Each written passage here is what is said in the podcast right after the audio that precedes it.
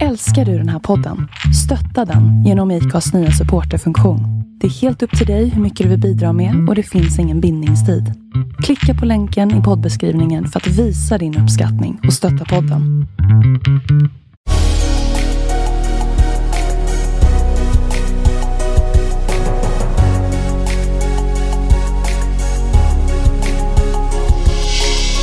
Välkommen till podden Vart är vi på väg? I denna podd intervjuar vi sociala entreprenörer och andra personer som är involverade i ekosystemet kring socialt entreprenörskap. Vi vill ge dig som lyssnare tips och inspiration till hur innovativa idéer och entreprenörskap kan vara lösningen på de samhällsutmaningar som vi står inför. Vi vill även inspirera människor till en livsstil med hållbara vanor och vi vill självklart lyfta fram alla fantastiska sociala entreprenörer i rampljuset. Idag har vi med oss Linus Kullänger. Genom sitt bolag Care to Translate och med deras app som har cirka 80 000 användare och med korsöversättning till 24 språk möjliggör de för fler att få vård trots språkbarriärer mellan vårdpersonal och patienter. Det är just nu det mest använda översättningsverktyget inom svensk sjukvård och har även stor spridning internationellt. Mer om Care to Translate och Linus otippade karriärsval från läkarstudent till att upptäcka entreprenör inom sig. Häng med på ett intressant samtal. Nu kör vi! Det gör vi. Ja, då är vi tillbaka med podden Vart är vi på väg och sitter återigen här på hotell Clarion Sign på Norra Bantorget i Stockholm. Och vi har varit eh, borta på lite äventyr senaste veckorna. Känns skönt att vara tillbaka här. Det är alltid så trevlig personal. Eh, ja, och idag, vem har vi med oss idag? Ja, idag har vi med oss Linus Kullänger. Varmt välkommen hit. Tack så jättemycket. Vi pratade just om ditt efternamn. Det är en liten släkt. Ja, det är en liten släkt eh, och eh, men efternamnet kommer från Närke utanför Askersund, en liten stuga där. Ja. Det är inte så många som heter det. Nej, precis. Har du varit där själv? Ja, men vi brukar åka dit lite då och då. Eh, och jag gillar släktforskning ganska mycket. Så jag har, eh, jag har grottat ner mig ordentligt i, i det. Hur långt har du kommit då, tillbaka? Oj, alltså det, ja, men det är 1700-tal, 1600-talet eh, absolut. Jag grottar ner mig i, eh, i mindre liksom, delar, så det kanske är någon, någon specifik persons historia. Eh, jag gillar det liksom när det finns lite lösa trådar, kanske någon sån här oväkting som kommer in i bilden. Alltså. Alltså, då brukar jag gå in och försöka ta reda på lite extra, eh, extra detaljer. Så. Men hur är läget med dig idag? Det är bra. Eh, det, är, eh, det är full rulle med jobb, eh, vilket är roligt just nu. Eh, precis bytt kontor, eh, så det, eh, det känns jättekul. Eh, sen, eh, ja, jag har precis lämnat mitt barn på förskola.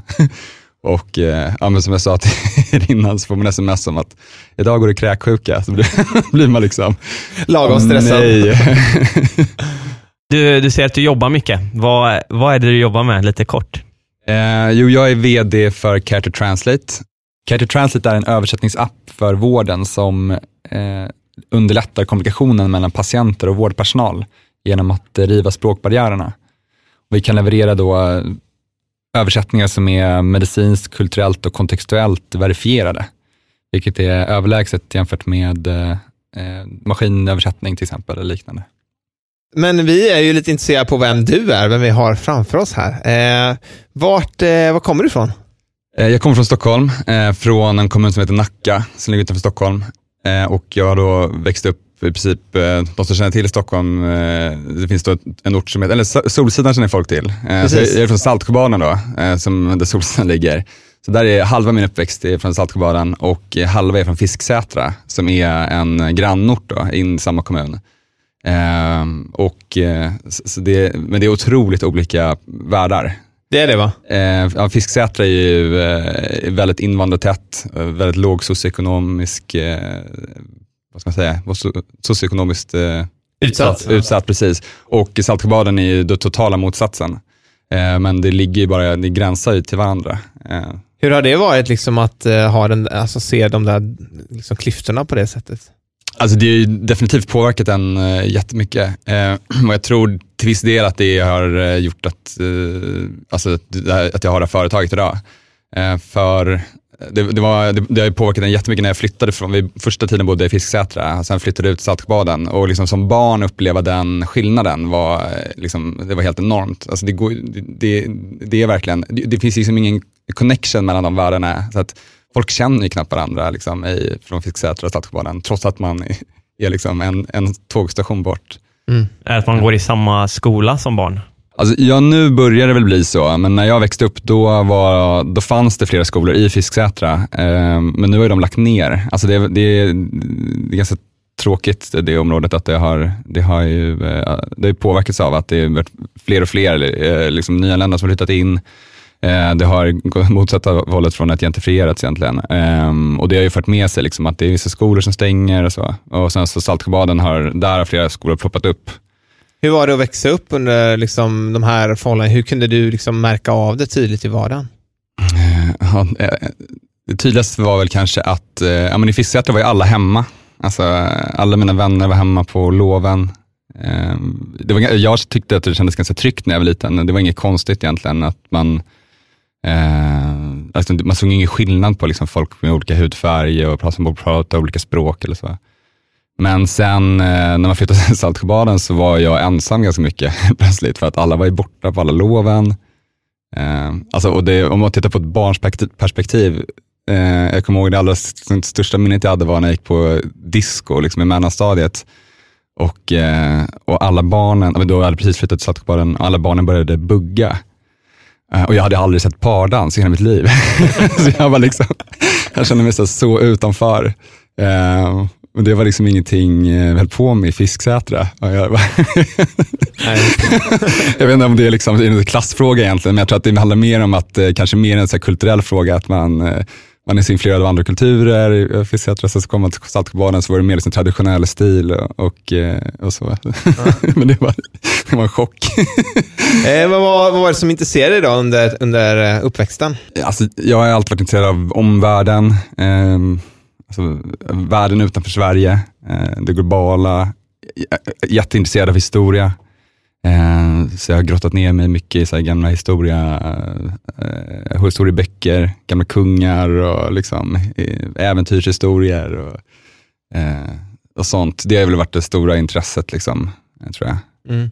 Är det så att du kan alla kungar tillbaka i tiden? Liksom? Är det den nivån? Ja, kanske inte längre, men jag, jag, kan, jag, jag kan i alla fall svenska regenterna sedan 1523. så kan man, men, ja. Ja, vi ska inte förhöra dig nu tror jag. vad, vad har du fyllt eh, dina skolår med för inriktning? Eh, jag, eh, alltså, jag har ju gått, eh, eller, det är ju egentligen från gymnasiet man började välja, men då gick jag samhälle internationell eh, linje på Nacka gymnasium och det var väl vi valde ju det mycket för att jag tyckte att det var, alltså jag gillade den internationella banan och internationella frågor. Och tänkte väl då kanske mer på ett spår där man kanske skulle jobba inom typ organisationer som FN eller liknande. Eh, för jag tyckte det var så spännande med internationella konflikter och, eh, och sådana globala frågor som man kunde eventuellt se lösningar på. Var det någon speciell anledning till att du såg dem, liksom, att det var det intresset? Jag har tänkt på det där ganska mycket. Jag tror att det kan komma hemifrån. Alltså jag vet att pappa har ju liksom alltid varit intresserad av det och har väldigt mycket sådana böcker hemma. Ehm, så jag tror att det kan ha med det att göra. Men å andra sidan, alltså jag tittar på mina syskon så har ju de liksom en annan bana eh, också. Även om jag tror de är också väldigt omvärldsintresserade. Men eh, kanske inte på det sättet som jag har varit. Så att jag tror att, eh, jo men jag tror pappa kan ha haft ett stort inflytande där. Har det liksom varit något annat engagemang under den tiden, utöver plugget? Liksom? Alltså, jag har alltid varit, liksom, läst tidningar, liksom, eller, läst, eller köpte alltid så National Geographic, eh, jag läste eh, liksom Times Magazine eller typ sådana saker när man gick i gymnasiet eh, och eh, var ganska uppdaterad på eh, olika saker som hände. Eh, men alltså, mer än det, det var ju mer ett kanske intellektuellt engagemang än vad det var liksom ett faktiskt aktivt engagemang, att jag engagerade mig liksom i någon organisation eller så. Men fanns det ändå liksom en längtan att det där intellektuella engagemanget skulle leda till handling? Absolut, ja absolut. Men det var det, ja, alltså, Ja, men då hade jag väl dröm om att jag skulle jobba inom någon internationell organisation. Eh, så självklart. Eh, och jag hade väl tankar på att liksom, men, eh, man ville ut i världen och volontärarbeta eller liksom, engagera sig i någon större non-profit-organisation. Vad gjorde du sen då efter gymnasiet? Jag, alltså, från 14 års ålder har jag jobbat liksom, och haft olika anställningar som brevbärare, ICA. och sen så jobbade jag i, i klädaffär i några år. Och där hade jag lite annan bana egentligen. Att, eh, jag funderade ett tag faktiskt på att gå in i modeindustrin. Eh, vilket är egentligen helt off topic från det jag gör idag. Men eh, jag tror att jag varit ganska, alltså min, min brorsa jobbade inom mode eh, och han modellade en hel del och så här, så jag var ganska influerad av det. Jag tyckte det var ganska coolt ett tag. Um, och var väldigt nära på, det var liksom en brytpunkt faktiskt, att um, uh, jag, funder, jag hade liksom tankarna på att, uh, alltså jag höll på att jobba inom mode, jobbade i en klädaffär, tyckte att det var jättekul, um, men, uh, men sen var det något, liksom, det, var, det, låg så himla långt ifrån alla andra mina intressen och jag kände mig kanske inte riktigt som den typen av person egentligen. Och eh, så kom det väl liksom en period då jag fick en förfrågan om att ta över en butik eh, som bli butikschef. Och jag var 20 tror jag. Och då, eh, då kände jag, nej, det här är liksom inte det jag vill göra. Så då sökte jag in till eh, naturbasåret för att eh, börja plugga upp mina betyg för att bli läkare. Eh, vilket, jag, eh, vilket jag sen då hoppade på. Sen började du plugga på eh, KI, som är Karolinska institutet. Ja, exakt. Eh, jag, jag pluggade faktiskt till sjuksköterska två år också innan. Ja. Jag försökte komma in på KI. Ehm, jag hade liksom inte toppbetygen för att kunna komma in. Så jag försökte i några år att komma in där. Så jag pluggade två år på, på, som till sjuksköterska. Tyckte fortfarande att det kanske skulle vara liksom någonting man kunde kunna jobba inom. Eh, började jobba som undersköterska, kände att det här var, liksom, det var helt rätt eh, val eh, att, att, börja jobba i vården. Och sen eh, fortsatte jag liksom plugga upp högskoleprovet, eh, söka in till KI. Jag tror jag gjorde det sex gånger, högskoleprovet. Oj. Och sen till slut så så gick jag, jag gick och gjorde sådana IQ-test på, på KI några gånger eh, och sen kom jag då till intervju och till slut kom jag in. Då. Titta, alltså, du har verkligen eh, krigat dig fram för... Eh... För att komma in, ja. ja. det, var, det var ett rent helvete. Alltså, och det, var, ja, men det var liksom som att man, man gick in i någon form av eh, eh bubbla. Liksom. Att det var, och, och, och man, man, det, var, det fanns liksom inget annat i min värld just då Eh, som, alltså, det fanns inget annat möjligt karriärsval när jag var 22 år eller 23 år gammal än att bli läkare. Så det, och det var otroligt frustrerande då att inte komma in så gång på gång på gång på gång. Så jag hade definitivt en liksom, livskris eh, under den perioden. Under KI-tiden, vad engagerade du dig i något särskilt där? Liksom? Eh, ja, det gjorde jag verkligen. Eh, för under KI-tiden, det var ju då egentligen då jag har om man tänker tillbaka då, liksom att innan så var det väldigt mycket att komma in på läkarprogrammet var mitt stora kall. Mm. Men sen när jag väl kom in, då helt plötsligt hade jag ju tid att lägga ner, eh, alltså hjärnkapacitet lägga, lägga ner någon annanstans och eh, lägga ner mitt engagemang någonstans. Då började jag engagera mig väldigt mycket i olika eh, ideella frågor. Så jag var med och startade upp eh, flera stycken ideella projekt. Eh, engagerade mycket i, sig, i frågor som berörde global hälsa, folkhälsa, kvinnor och barns hälsa, psykisk ohälsa. Eh, och eh, till slut hamnade vi då också på eh, det som blev Care to Translate, företaget, nämligen språkbarriärerna. Vad var det som gjorde att ni kom in på det då? Um, alltså, man ska säga, jag, jag har jobbat ganska mycket som undersköterska och sen så när jag kom ut på praktiken så fick jag min första placering i Södertälje på vårdcentral där. Och eh, det var ju lite som liksom komma tillbaka till Fisksätra. Eh, alltså folk pratade, eller majoriteten av mina patienter pratade arabiska och det gjorde inte jag. Eh, och det fanns inte tolk på plats, eller när det fanns tolk så var tolkningen ganska undermålig.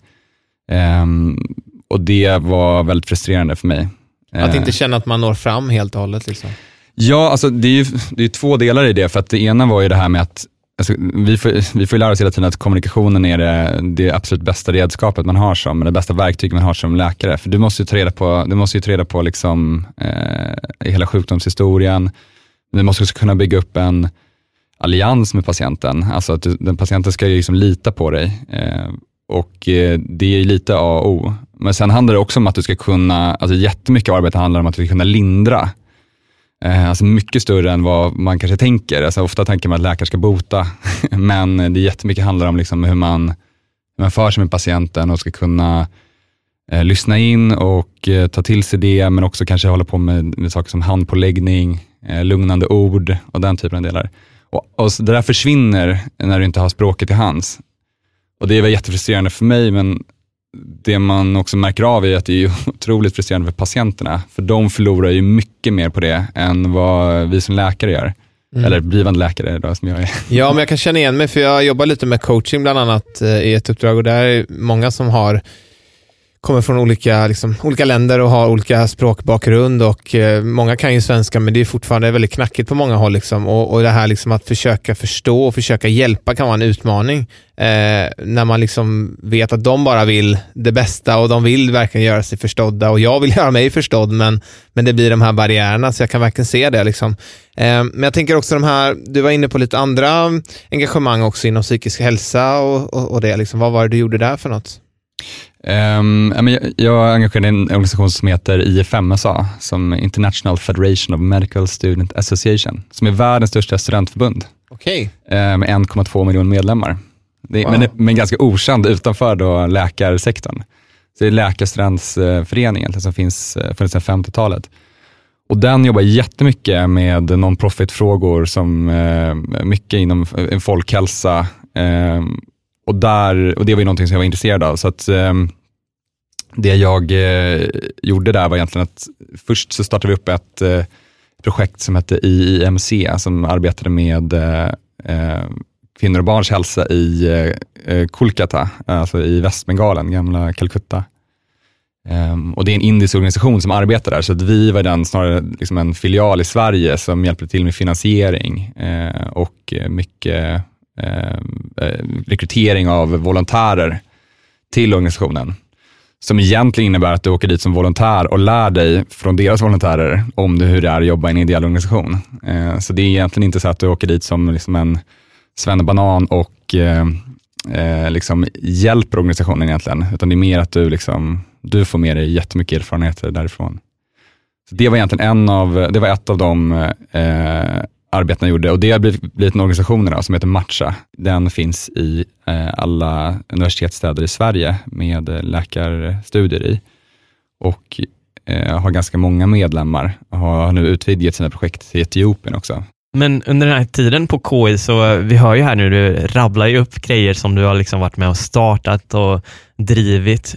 Hur var det att hitta det här eh, engagemanget och den här entreprenörssidan av dig? Ja, alltså, den, jag har aldrig tänkt att det här är en entreprenörssida förrän nu i princip. alltså, eh, man kan säga att jag har varit helt ointresserad av att eh, starta ett företag eh, eller bli entreprenör. Det har egentligen varit motsatt, eller liksom inte motsatt, men jag har haft ett, ett liksom tydligt ointresse av företagsamhet.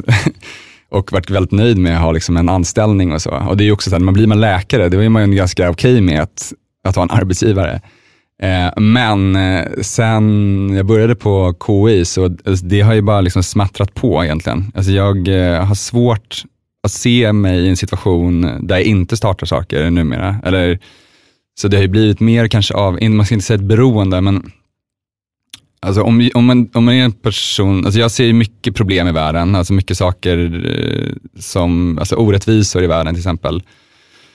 Och kan störas rätt ordentligt av orättvisor. Och då, gill, då, då, går jag runt och tänker på det ganska mycket. Eh, men det känns väldigt jobbigt att gå runt och tänka på det utan att göra någonting åt det. Eh, så att det känns som att du måste göra någonting åt det. Och vad gör du då? Ja, men då, då aktiverar du dig och, och eh, organiserar någonting.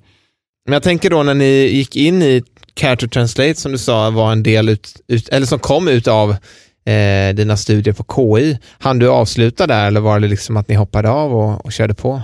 Jag är faktiskt fortfarande registrerad student där eh, och jag eh, fick, bara, apropå det, så fick ett samtal från eh, en vårdcentral i förra veckan och så, som ringer upp mig och så bara, hej det här är från ja, den vårdcentralen. Då. Och så tänkte jag, yes, ett lead, liksom en, en kund som ringer upp nu. Och eh, sen sa han, men du, eh, du borde vara här nu, säger hon då. Och så, så jag, tänker jag lite så här, men vi har inte bokat in något möte där. Det är liksom, och bara, men eh, det, det, står att du ska, ha din, du ska ha din placering här. Och jag bara, nej, det hade jag liksom totalt missat eh, den, den biten. Så, att så har du skrivits in där då? Ja, exakt. Jag, jag går på sista terminen på, på KI nu. Jag har egentligen gjort det de senaste två åren. Eh, men, men, och jag tar det lite pö om pö. Eh, och jag är, faktiskt, jag är en ganska duktig student. På så här, jag har faktiskt aldrig, liksom aldrig misslyckats, eller jag har misslyckats på en tenta, men alltså, jag brukar alltid vara så här, väldigt snäll mot lärare och liksom säga till, vara väldigt ärlig. och så här. Men, eh, men just nu har det varit så otroligt mycket jobb att jag totalt missade liksom den här äh, placeringen jag hade då. Jag kikade i alla fall in på din eh, LinkedIn häromdagen och då såg jag att äh, du har skrivit KI fram till 2020, ja. så nu är det liksom ja, men jag, slut. Jag, alltså jag hade ju faktiskt en plan på att ta examen nu i sommar, men eh, nu har jag skjutit upp det till eh, vintern istället. Just det. Ja, men det är fortfarande 2020 då? Exakt, det eller ja, det blir 2020, ja, ja, vi ser. Ja. Kanske ändrar det på LinkedIn. Ja, precis, men berätta lite mer om Character Translator som du driver idag, medgrundare och VD. Eh, hur fungerar plattformen? Ja, men det är en eh, app som finns tillgänglig i smartphones och i tablets. Och den eh, använder, i dagsläget använder då vårdpersonal den appen. Eh, det finns då ett sätt av föröversatta fraser eh, som är då eh, verifierade vad gäller liksom det medicinska, det kulturella och det kontextuella. Och när du då eh, ska prata med en patient, då har du ett sätt av frågor. Eh, så du väljer först då språket som patienten talar. I dagsläget finns det 24 språk. Du navigerar efter Eh, den eh, specialitet du arbetar inom eller om du står på en reception eller liknande. Och sen så eh, de här frågorna då, till exempel, då trycker du på frågorna så spelas det upp ljud till patienten. Ehm, så exempel om du är en reception kanske du vill fråga då, har du varit utomlands de senaste sex månaderna? Trycker på den och sen så spelas den upp och kan också visas i text för, för patienten.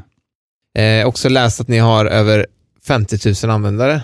Stämmer det? 70 000. 70 000 ja, jag tror till och med att det kanske, för vi har haft en eh, väldigt aktiv månad nu i januari, ja. så jag tror till och med att det kommer till över 80 eh, om den inte redan har gjort det. Ja. Är det samma sak som nedladdningar eller de som använder? Det är eh, folk som an, använt den då. Så att, eh, det är personer som är inne och har, har använt appen. Wow, det är supermånga. Och liksom, mm. Hur skiljer sig det här då mot så Google Translate och lite andra sådana här typ av översättningsfunktioner som har funnits innan också?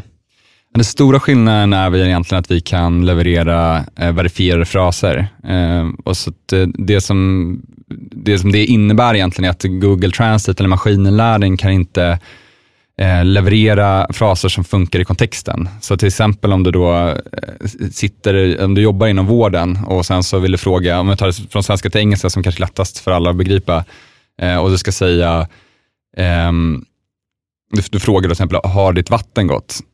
Så kommer det på engelska bli uh, have your water gone istället för have you, uh, uh, has your water broke till exempel. Eh, så att den fattar liksom inte kontexten än och det beror ju på, på det sättet den är uppbyggd på. det som vi jobbar på, det är egentligen att du då ska kunna ha en verifierad fras, så att du alltid vet att det som det som finns i den här appen, det är, funkar då dels medicinskt, men att det också finns ett lekmannaspråk i det. Så att patienten alltid ska kunna förstå det som sägs.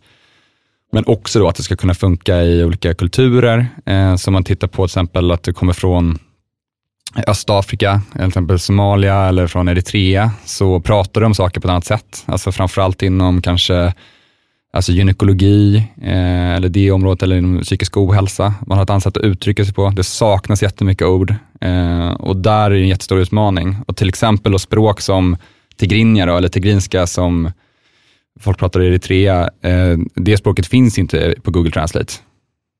Just så, att, det. Ja. så där har ni verkligen fått eh, ja, men, bidra med nya och just vad man säga, anpassade sätt att översätta egentligen för vården. Absolut, eh, så är det. Mm när ni kom på den här idén, hur har ni liksom byggt produkten? Har ni liksom, vi har ju intervjuat i tidigare samtal vi har haft just det här med att, att ta med kunden i, i fokus, att den som faktiskt ska lyssna på det, eller att man, man bygger från målgruppen, eh, att man inte bara sitter och tror att man vet saker. Har det varit viktigt för er? Eh, självklart, alltså, dels är det ju så att eh, det här är en produkt som jag ville ha från början. Så att vi, vi som startade från början, då, vi startade som en non-profit-organisation egentligen från början. Eftersom det var lite mer i linje med det jag gjorde förut. Och eh, då var det ett verktyg som vi ville använda själva eh, för att kunna kommunicera med patienten. Så det är ju ganska tydligt liksom, användarperspektiv. Men sen är det ju så att ehm, det vi hela tiden när vi utvecklar det nu, så är det, tänker vi självklart på liksom, slutanvändarna Eh, och tar in det perspektivet mycket. Och vi håller workshops med eh, olika eh, avdelningar eller olika kliniker eh, där vi tar med liksom, alla delar av personalen, där de får komma med input Eh, vi samlar in jättemycket eh, användarfeedback eh, och gör undersökningar. Eh, ja, men, liksom typiska UX-arbetet också, när man eh, intervjuar eh, användare medan de använder eh, applikationen till exempel. Du nämnde också att eh, ni startade här som en eh, ideell eh, organisation. Eh, vad var det som gjorde att ni faktiskt startade ett eh, bolag av det sen? Ehm, men vi startade som ideell organisation och det var väldigt svårt att driva en eh, alltså det är svårt att driva ideella organisationer. Alltså det är, jag tycker det är jättekul att arbeta ideellt och det är nog någonting jag kommer fortsätta göra. Men eh, eh när man utvecklar en techprodukt Eh, så eh, det är ganska svårt i och med dels behöver du ganska mycket ekonomiska muskler till det. Eh, och det var svårt att få in de medlen. Men sen är det också svårt att få personal att arbeta mycket med det. Alltså, eller få personer att arbeta mycket med det. Så alltså, du måste göra dem till personal i princip. Och det var någonting som, alltså jag jobbade jättemycket med vad, vad, som då hette språk i vården, hette vi back in the days. Jag jobbade jättemycket med det men kände liksom att mitt engagemang kanske översteg vissa andras engagemang och eh, vi jobbade liksom med olika vi hade olika engagemang i det och, så är det ju i ideella organisationer. Eh, men eh, då var det liksom en naturligt i ledet att börja undersöka om det här gick att göra någonting annat utav det, om det gick att liksom få, eh, få andra muskler i arbetet. Eh, och jag kom i kontakt med, med Karolinska Innovation AB på KI, som då hjälper alltså KI-anslutna anslutna till Karolinska institutet och prata med dem om den här idén. Uh, och jag tänkte ju liksom då att det här var kanske en helt vanlig idé, men, men de blev ju liksom lite wowade av det där, men det här har ju jättestor potential och titta på skalbarheten. det var liksom ett uttryck jag aldrig hade hört innan. Ja, precis, det är det man hör när man pratar med. Ja, men precis. Nu är det, liksom, det, det, det är vårt ledord faktiskt i företaget, är ju liksom skalbarhet.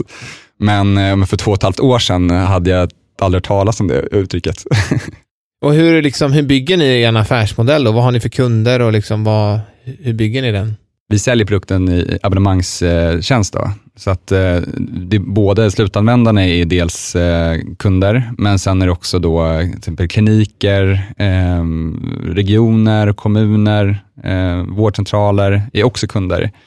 Ehm, så då säljer vi ett abonnemangstjänst till dem också. Ehm, och den ser lite olika ut vad det gäller funktionen, eller funktionalitet och liknande. Så man kan tänka sig att det, det är ganska likt eh, Dropbox eller Slack-modellen. Eh, att man har olika paket man liksom kan uppgradera till. Men det som är, det som är tror jag, ganska unikt med oss, just inom vårdsektorn, det är att vi, vår go-to-market-modell, det är att vi, vi når ut till vi har liksom en freemium-version då, eller en gratisversion som, vi, eh, eh, som folk kan ladda ner var man än finns i världen och det finns till iOS och till Android. Eh, och Det är så vi liksom sprider vår, produkt egentligen. Så att den eh, också bygger upp liksom ett behov, eller en efterfrågan egentligen, eh, hos klinikerna till att köpa in den. Så det som händer är ju att eh, det är jättemånga som använder den eh, överallt, till exempel i Sverige. Eller, I Sverige finns ungefär hälften av våra användare. Och eh, Då kan det vara så att det är en klinik som ringer upp oss från ledningen och så säger de, hej, våra sjuksköterskor vill ha det här. Eh, vad kostar det? Och sen så är det därifrån då eh, inköpet går. Så vi slipper göra liksom kontakten, utan de bygger, eh, behovet finns, eller så här, efterfrågan finns redan från deras håll. Vad är det man kan få tillgång till då i den här gratisversionen kontra det andra? Eh, I gratisversionen då finns det egentligen ett, liksom ett, basutbud av fraser i dagsläget. Så att eh, du har eh, ungefär 200 fraser där du kan ta dig fram ganska bra med eh, patienter eller eh, ja, brukare, eller om du jobbar i omsorgen till exempel. Eh, men om du då uppgraderar till premium eller om du eh, köper in det till kliniker, då får du eh, ett mycket större utbud som är mycket mer specialiserat för exempelvis ambulans eller akuten och liknande. Just det. Och det är just vårdsektorn är i nu, men är det här också något ni liksom blickar ut att se hur kan vi skala det till andra? Ja, omsorgssektorn har ju blivit ett, ett område vi går in på också. Det är ju väldigt eh, nära, alltså vård och omsorg. Men för tillfället, eh, alltså utöver det, så kommer vi nog inte gå utanför den, de, den samlade sektorn på ett tag, då, utan Ehm, det skulle kanske vara närmare kanske social, eh, socialtjänsten eller liknande, den typen av frågor i så fall klinikerna i Sverige och i vår region av världen kanske har medel för att kunna köpa in en sån här tjänst. Men ser ni att eh, det här kan hjälpa andra, liksom där samma finansiella kapacitet inte finns runt om i världen också? Alltså, absolut, eh, och eh, det vill vi gärna gynna på något sätt. Eh, vi har ju redan idag i liksom affärsmodellen att det, prenumerationen kostar ju mer i höginkomstländer än vad det gör i låginkomstländer. Och Sen är det också så att vi ger ut appen gratis till non-profit-organisationer. Så vi har en, till exempel samarbete med Läkare i världen idag. Alltså så det, den där liksom ideella, eh, alltså att vi grundades på ideellt vis, det ligger väl kvar lite liksom i organisationen i sig. Eh, så förutom då att se att det, det kan gynna personer som kanske inte har råd att använda eh, appen i vanliga fall, så är det ju också så att det sprider ju oss också, alltså sprider ju varumärket eh, till de platserna också. Men hur, hur mäter ni liksom er impact då? Har ni några sätt för att se den här utvecklingen? Eh, Eh, ja, alltså vi utgår ifrån problemet eh, först då. Och det, det man eh, kan titta på, där, titta på där är ju att eh, alltså, patienter som inte pratar samma språk som, eh, som vårdpersonalen, de förlorar ju makten över sin vård eh, och de förlorar inflytande över sin vård. Men det är också så att deras, eh, eh deras patientsäkerhet riskeras också. Och sen så eh, är det så att deras patientintegritet ur, urholkas. Och så det som vi mäter på, det är egentligen antalet översättningar. Så vi tänker att varje översättning som görs i appen, det stärker patientens makt över vården, och ger dem mer inflytande i vården. Varje översättning, det stärker integriteten och varje översättning skyddar patientsäkerheten. Eh, eh så det, eh, så det är ju också kul att mäta på det sättet i och med att, eh, eller det, det är ett tydligt sätt att kunna mäta på det sättet eftersom att det är så vår app används genom översättningar. Och eh, hur har ni då finansierat det här kalaset som man kan säga lite drastiskt? eh, men vi finansierar det framförallt eh, genom eh, investerare eh, och det är ängelinvesterare som, eh, som har gått in i bolaget. och sen genom soft grants som Vinnova exempelvis. Och sen så lite Almi-lån också. Hur har det varit att jobba med att försöka få in investerare? det har ju varit en berg och dalbana. Alltså det, det, det är ju jättekul när man får in eh, investerarna, eh, och, men det är ju en lång väg dit, för man träffar ju jättemånga människor. Det, handlar ju liksom, det är ju som att dejta nästan. Alltså det handlar ju om en matchmaking, framförallt när det är Eh, alltså både när det gäller liksom VC-bolag, men också när det gäller liksom änglar. Eh, eller kanske ännu tydligare när det gäller änglar, för det handlar ju så mycket om så personkemi, det handlar också om att eh, de ska gilla eh, idén eh, och kanske eh, till och med vara lite extra engagerade i den typen av fråga. Eh, men det som varit roligt, det som jag tycker varit roligast, är att man, vi, får, vi har fått in superbra änglar som är Alltså som verkligen har hjälpt oss otroligt mycket att bygga företaget och, och, och liksom varit som en bollplank hela vägen. Så jag pratar ju med dem alltså, var, veck, varje vecka i alla fall. Liksom. Så det är som ett, liksom ett extra advisory board egentligen. Mm. Och vad är på gång framåt? Um, Eh, det närmaste närmaste det är att vi kommer släppa en patientapp, eh, eh, eller en patientfunktion egentligen. Så att eh, tidigare egentligen varit vårdpersonal bara som använder den, men nu kommer det vara eh, ja, vem som helst. Alltså, eller, ja, vi som sitter här skulle kunna använda den om vi är ute och reser. Eh, men också då ja, men nyanlända personer eller personer som bor i andra länder. Så när de söker vård ska de kunna eh, använda appen från sin sida direkt. Då. Eh, och när kommer den här eh, funktionen komma ut? Den eh, kommer sannolikt komma ut nu i februari. Du har ju erfarenhet Linus av att både driva det här som en eh, ideell organisation och som eh, företag och du jobbar ju med impact eller socialt entreprenörskap. Eh, vad är det för dig? Ja, men jag tror att det, det framförallt handlar om att man eh, värderar den sociala impacten man gör eh, väldigt högt. Eh, det behöver kanske inte vara att man värderar det lika högt som pengarna, alltså man tittar generellt på entreprenörer, men att man, liksom, att man tydligt har det, att det genomsyrar liksom bolaget. För mig personligen så är det, liksom, det är likvärdigt med pengarna. Jag ser det som ett, eh, ett nödvändigt drivmedel. Eh, också någonting som kan sporra eh, en själv också extra mycket till att arbeta eh, med den sociala impacten. Men eh, socialt entreprenörskap i sig handlar ju framförallt om att eh, göra världen bättre. I podden också så brukar vi alltid prata om världen i stort och vi har ju den här uh, omöjliga, kanske omöjliga frågan eller 10 000 kronors frågan. Hur, hur du tror att världen ser ut om tio år? Jag har ett ganska optimistiskt uh, synsätt när det kommer till liksom, framtiden och eh, tror att eh, världen kommer bli bättre eh, och tror att framförallt så tycker jag att det är otroligt spännande att se eh, liksom världsutvecklingen. Jag skulle säga liksom att det som eh, det man framförallt man tittar på, liksom, man kan ju ha det svenska perspektivet och titta vad som händer här, men det är kanske mer intressant att kolla ut över världen, att man kollar kanske på Afrika och ser liksom att liksom, befolkningen som växer liksom enormt Eh, och levnadsstandarden förbättras liksom, eh, exponentiellt. Och, och, där har du liksom en befolkning som redan lever i, i den moderna tekniken. Eh, och Det kommer ju bli otroligt spännande att se vad som sker där. Vi, jag är fostrad lite i Hans Roslings spår. Då, dels, eh, han var ju föreläsare hos oss också och eh, var handledare åt min handledare.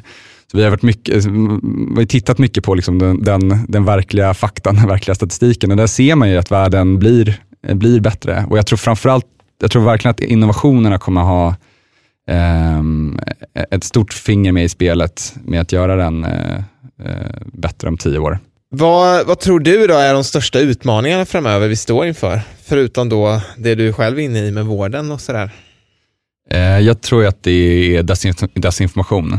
Kanske tröttsamt att svara det, men det, det är väl ändå en, det är fortfarande, det är, liksom, det är så himla aktuellt och man märker att, eh, alltså bara man tittar nu på det här med liksom att nu släpps, eller när, när coronaviruset har sitt eh, utbrott så, eh, så sprids jättemycket desinformation om det. Eh, om man kollar på hälsosektorn, liksom, hur man botar det, hur man kan skydda sig mot det och liknande som entreprenör måste man alltid basera det man gör på fakta och man måste alltid titta på all statistik man arbetar med. Man måste jobba efter tydliga kopior, eh, kunna mäta den typen av eh, saker. Och annars går det liksom inte bra. Alltså man måste hela tiden ta beslut baserade på det som verkligen finns. Och det tror jag då, om man tittar på den stora världen, att eh, det är väl det största hotet jag ser, att man, hur, hur man ska hantera desinformationen framöver. För att det känns som att det, desinformation sprids snabbare och snabbare. Eh, jag tror inte att det är liksom kanske mer än förut, men det är, det är bara att det sprids snabbare och, och, det kan bli farligt. Har du tips på folk som vill eh, hitta nya kanaler att faktiskt få eh, lite mer sanningsenlig eh, nyhetsrapportering bland annat? Jag tror man ska titta på jättemånga olika kanaler. Jag skulle inte säga att det finns en eh, eh specifik kanal som är extra sann, men Alltså det jag brukar titta på, alltså man ska titta på sådana eh, statistik och så, alltså Gapminder eh, levererar jättemycket statistik och det är från eh, ja, men Rosling, eh, ett Rosling-arv eller, man säger, eller drivs ju fortfarande av, eh, av Rosling. Jag läste här eh, igår faktiskt att eh, Google skulle ta krafttag nu mot just desinformation som sprids angående coronaviruset, men det känns ju som en omöjlig uppgift och mm. hur ska de veta vad som är desinformation eller inte när ingen kanske vet vad sanningen är? Sen så, det finns ju vissa liksom, institutioner eller liknande som, som sitter på liksom, välgrundade fakta. I det här fallet finns till exempel WHO som man kan då, eh, följa och de eh, har ett jättearbete just nu. Alltså man kollar i sociala medier där de går ut och liksom pratar om eh, om eh, alla falska rykten eller liksom myt, vilka är myter, och vilka är inte myter eh, kring coronaviruset. Så de har, liksom, de har haft livesändningar egentligen där de bara sitter och svarar på frågor liksom, i oändlighet. Eh, så där, där är det bra eh, att titta på. Eh, men vi, eh, vi kommer ju också släppa ett översättningspaket nu för coronaviruset också för att kunna liksom, eh, eh, ja, hjälpa till i den frågan. Ja, men Grymt att ni kan vara så aktuella också och uppdatera er app löpande. Vi tänkte gå in för lite avslutning här och runda av vårt samtal med dina bästa tips till våra lyssnare där ute. Och vad har du just för tips till personer som vill kombinera att eh, göra samhällsnytta eller något problem som man har sett med att faktiskt ta steget och göra någonting åt det? Eh, jag tror framförallt att det måste vara en fråga som verkligen engagerar en, för att man måste lägga ner ganska mycket tid på, på ämnet. Eh, men sen så har vi ganska mycket förutsättningar, alltså framförallt i Stockholm. Eh, alltså det finns ju mycket liksom hubbar och, ja, som ni berättade om tidigare, liksom man kan komma till Norrsken och lyssna på andra personer som arbetar i, inom, eh, inom det området med, med social impact. Ehm, det finns jättemycket liksom hjälp från eh, Vinnova alltså, och andra typer av ehm, alltså myndighetssidor där man bara kan gå in och egentligen bolla sina idéer också med, med personer. Och inkubatorer, alltså mycket gratis coaching. Det var mycket så jag gjorde i början. Alltså jag gick runt och pratade om, om, om problemet jättemycket, pratade om lösningen hela tiden, fick jättemycket input och det var så det liksom växte fram. Vad har du för minor som du eller ni har gått på med Character Translate som eh, du skulle vilja skicka med, så här, gör inte så eller gör så här? Ja, men, och där är ju väl liksom, det är väl egentligen då lite kontra det jag precis sa, då, liksom, att man inte ska springa för mycket på möten. ja, men det är lätt, så man, det, det, gäller att hitta en balans i liksom, få jättemycket input från, från folk runt omkring, men också liksom, att kunna faktiskt sitta ner och få lite lugn och ro och faktiskt tänka igenom vad som ska göras, alltså blocka tid. Har du någon bra rutin för det? Eh, det handlar om, vi jobbar jättestrukturerat i vårt företag. Alltså vi har verkligen tydliga strukturer för hur, liksom, hur arbetet ska ske, hur vi lägger upp allt arbete. Så vi vill sätta upp tydliga mål, korta mål, realistiska mål och sen så att man blockar tiden för eh, att kunna ha lite så deep focus-arbete. Det eh, tror jag är jätteviktigt. Balansen är mellan att inte lyssna för mycket på andra Ja, men jag tror det är bra att lyssna, men det handlar väl också om det att alltså det är så lätt att, eh, alltså när man startar upp det, så, det är så otroligt många som, alltså man märker det, att det är så otroligt många som engagerar sig liksom i frågan och man, eh, som kanske jobbar med någonting liknande och, och, folk vill boka möten hit och dit. Och, och det är ju superkul, alltså man, skulle, man skulle ju bara kunna gå på möten dagarna i ända, liksom. men eh, det, det är inte riktigt hållbart, liksom. då blir inget jobb gjort. Så det är väl mest den grejen, liksom, att man måste, man måste strukturera tiden lite smartare. Ett eh, impactbolag som eh, du vill tipsa om, som du tror på framöver? Ja, men, eh, jag skulle ändå vilja tipsa om eh, SMS Livräddare, eller Heartrunner, som bolaget heter. De eh, har utvecklat en eh, som eh, finns till hands vid hjärtstopp. Om du kan hjärt och lungräddning så kan du använda den här appen, du laddar ner den och är det så att det sker ett hjärtstopp någonstans inom en kilometer från dig så kommer du få liksom en signal, en nödsignal i din mobil, så kommer du få en GPS dit, med karta dit personen finns. Då. Och Tanken är ju då att de första minuterna är så otroligt viktiga när man får ett hjärtstopp, att um, få igång personen, att lyckas pumpa runt lite blod eller liksom få in syre. Eh, och då vara på plats kan göra liksom, ja, det kan ju verkligen rädda liv. Så att de gör ju en tydlig impact eh, i världen. Om du skulle lyssna på ett avsnitt av vår podd, Vart är vi på väg? Vem skulle du vilja höra bli intervjuad här då? Jag eh, tycker att eh, Sara Wallén är väldigt spännande, som eh, jobbar på Mindmore eller som driver bolaget Mindmore, som, som också jobbar med impact. också väldigt spännande bolag. ja, tack för tipset. Ja. ska vi kolla upp. Med det så vill vi tacka dig för att du har varit med oss här idag. Eh, och vi önskar all lycka framåt. Vi vet att ni håller på och försöker få in nytt kapital och utveckla produkten framåt och eh, en hektisk vardag så att du ska få springa vidare. Tack så mycket. Tack, tack. Tack så mycket för att du har lyssnat på dagens avsnitt. Glöm inte bort att följa oss i sociala medier. Vi finns på Facebook, Instagram och LinkedIn och även vår hemsida vartarvipavag.org. Och om du har möjlighet får du jättegärna gå in och ratea vår podd på iTunes. Yes, och för dig som vill ta del av podden ytterligare så tycker jag att du ska gå in och signa upp dig för vårt nyhetsbrev där du varje vecka får en liten kort resumé av avsnittet men också de bästa tipsen och de bästa insikterna från gästen som vi har haft med oss. Eh, så om du har varit ute på språng och inte haft möjlighet att anteckna något så gör det ingenting utan du får det på ett mail veckovis. En riktigt bra deal helt enkelt. Så se till att signa upp dig så fort som möjligt så ses vi nästa vecka vecka igen. Det gör vi.